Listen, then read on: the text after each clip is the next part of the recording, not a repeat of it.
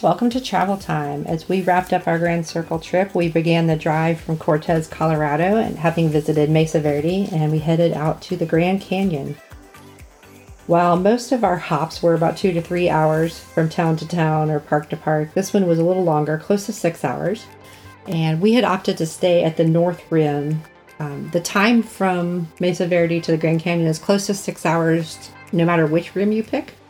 But the two rims are not very close together. Several hours to get from one rim to the other. So you kind of pick one. I had been to the Grand Canyon back in the 80s with my family, and we had gone to the South Rim. So, for a couple of reasons, we picked the North Rim for this trip. Um, one is I'd already been to the South Rim, and um, the other three hadn't been to either.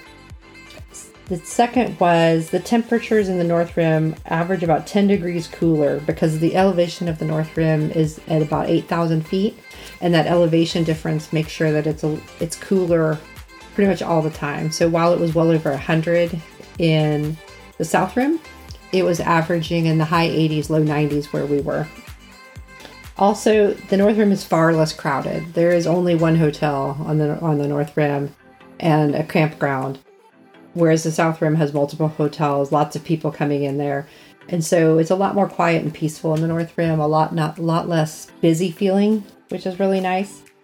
And the landscape of the North Rim is pretty entirely different from the landscape on the South Rim. Lots of forests and um, just lots of shade, things like that. The animals are different. There are bison and things like that around on the fields as you go into the canyon and just kind of a different atmosphere. Highly recommended. I really like the North Canyon. The views are no less spectacular.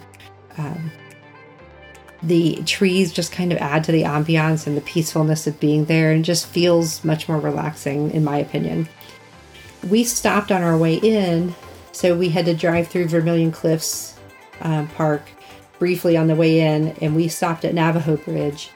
This is a site where many of the California condors bred in captivity for part of the species survival program are released. And there, so there's quite a few California condors with nests in the immediate area.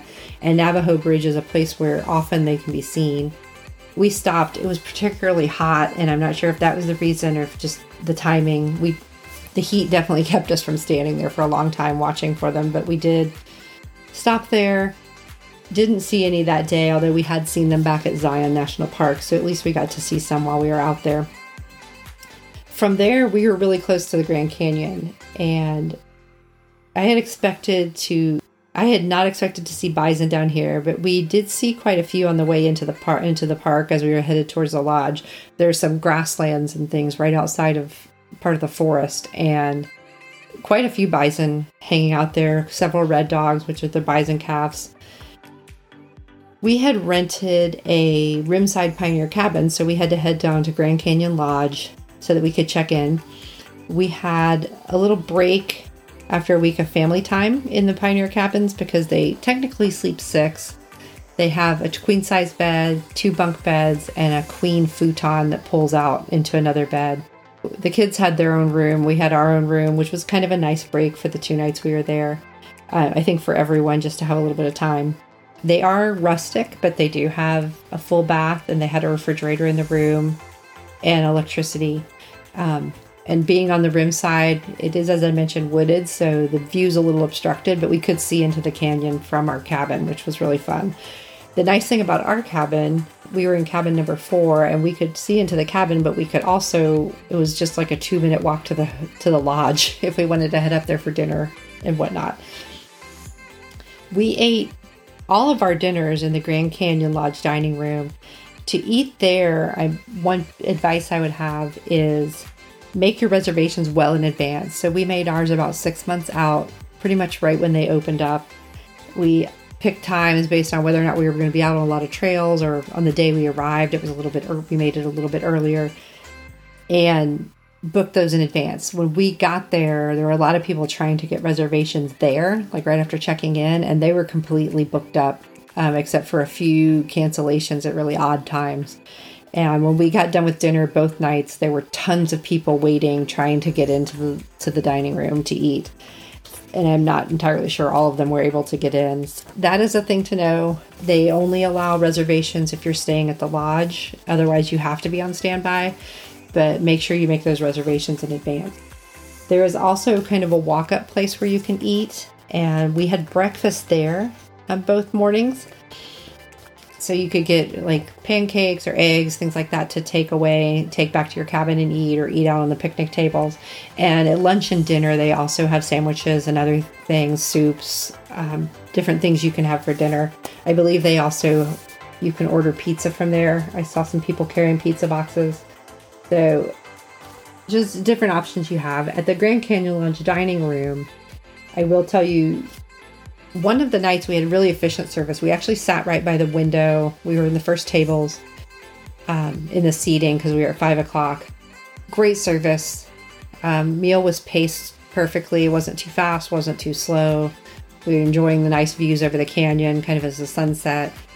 And the second night, we had the same waiter, and the service was really slow. Like they kept forgetting about our table, and it, dinner took like two hours. So keep that in mind too if you're trying to wing it and wait for a table versus making a reservation.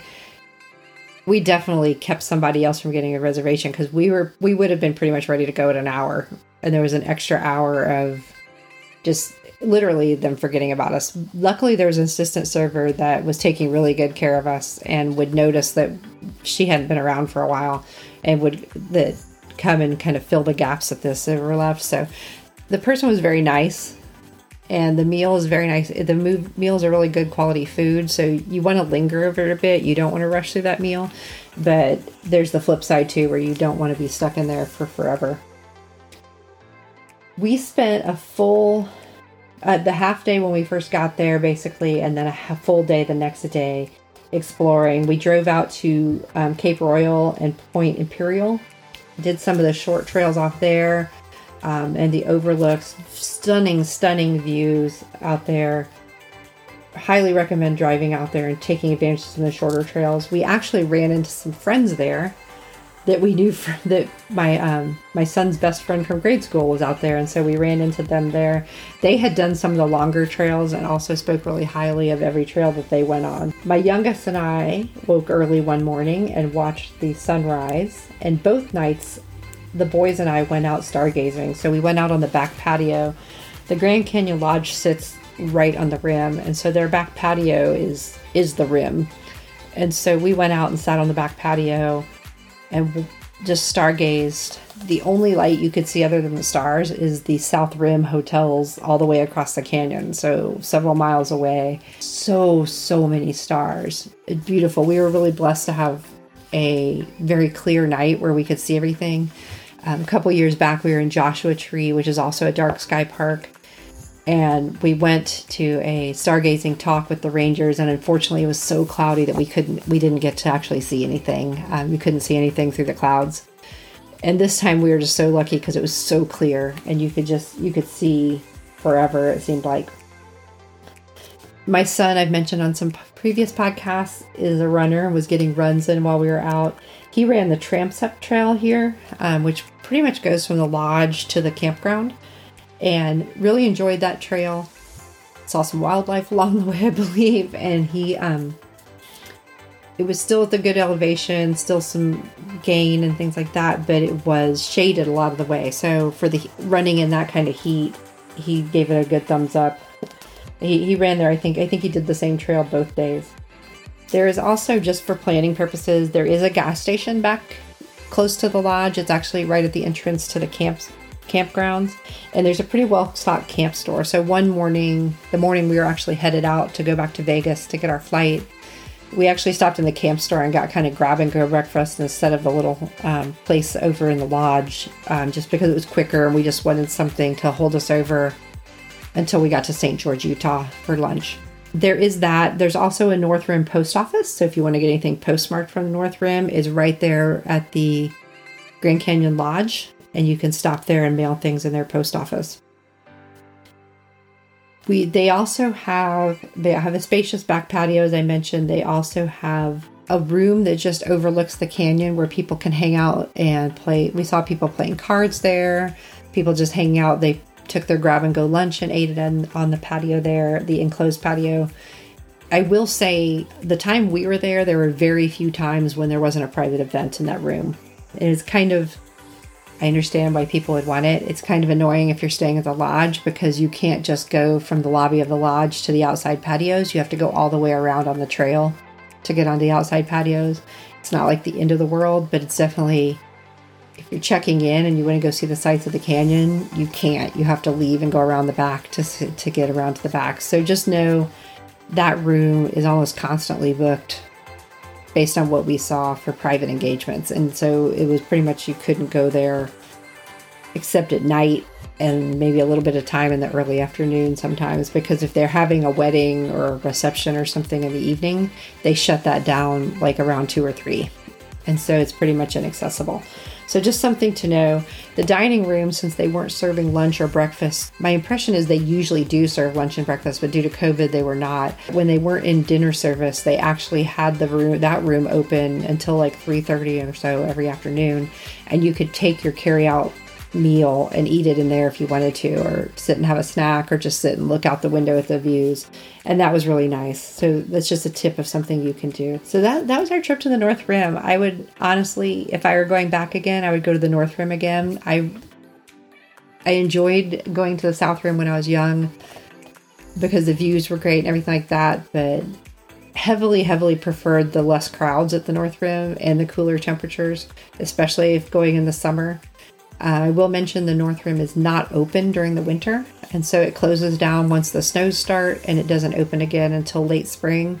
So the amount of times that you can go to North Rim is much more compact. Just be aware of that. But if you are going in, especially the heat of the summer, it's a great place to go because the the little slightly less temperatures, a lot more shade, and just a lot more peace and quiet. If you don't care about those things, the South Rim is a great alternative. You have a lot more options for what kind of hotels you can stay at, whether the price points for the hotels and things are a lot more variable. At the North Rim, you're pretty much camping or you're staying at the Grand Canyon Lodge. Those are the only two options. There are no other hotels close by. I think the closest ones are out at Vermilion Cliffs, which is still like a pretty decent drive to get into the park, maybe like an hour. Just a few tips there. I personally think the North Rim is the best rim. Whichever rim you go to, go to the Grand Canyon at some point. It's a great experience to just see that and fathom how amazing it is that all of that was carved by that one river going through there. It's really awesome. We didn't take any trails down into the canyon on this because we were trying to see quite a bit during the 10 to 12 days we were out. Definitely have family members and things like that that have gone down in it who highly recommend it. So that is it for our Grand Circle trip. Um, when, on the next episode, I'll be talking a bit more about a trip my youngest son and I took to visit some battlefields and some areas in Pennsylvania and Maryland. And we'll be sharing some of those stories. Until then, happy travels.